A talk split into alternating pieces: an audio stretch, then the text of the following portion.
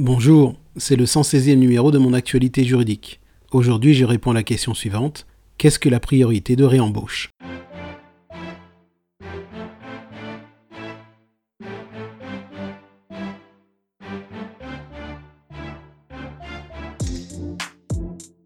Dans le 109e flash briefing, à l'occasion de la notification du licenciement économique individuel, j'indiquais que la lettre de notification devait mentionner la priorité de réembauche dont le salarié peut bénéficier. Ainsi, le salarié licencié économiquement peut être prioritaire en cas de poste disponible dans l'entreprise. Toutefois, la priorité de réembauche est soumise à certaines conditions.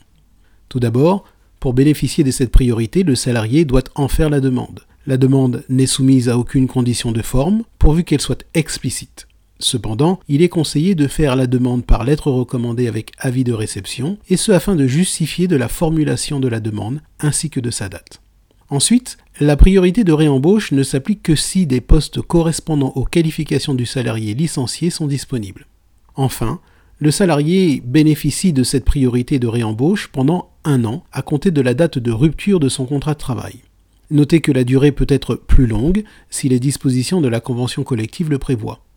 De même, la durée peut également être plus longue dans le cas d'un grand licenciement collectif si le plan de sauvegarde le prévoit. Nous aurons l'occasion d'aborder cela lorsque nous aborderons la procédure du grand licenciement collectif.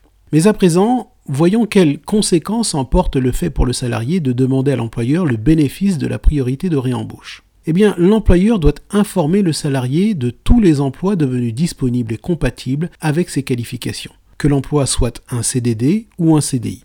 De même, si le salarié acquiert de nouvelles qualifications, l'employeur lui proposera des postes disponibles et compatibles avec ces nouvelles qualifications, pour autant que le salarié l'ait informé de ces nouvelles qualifications.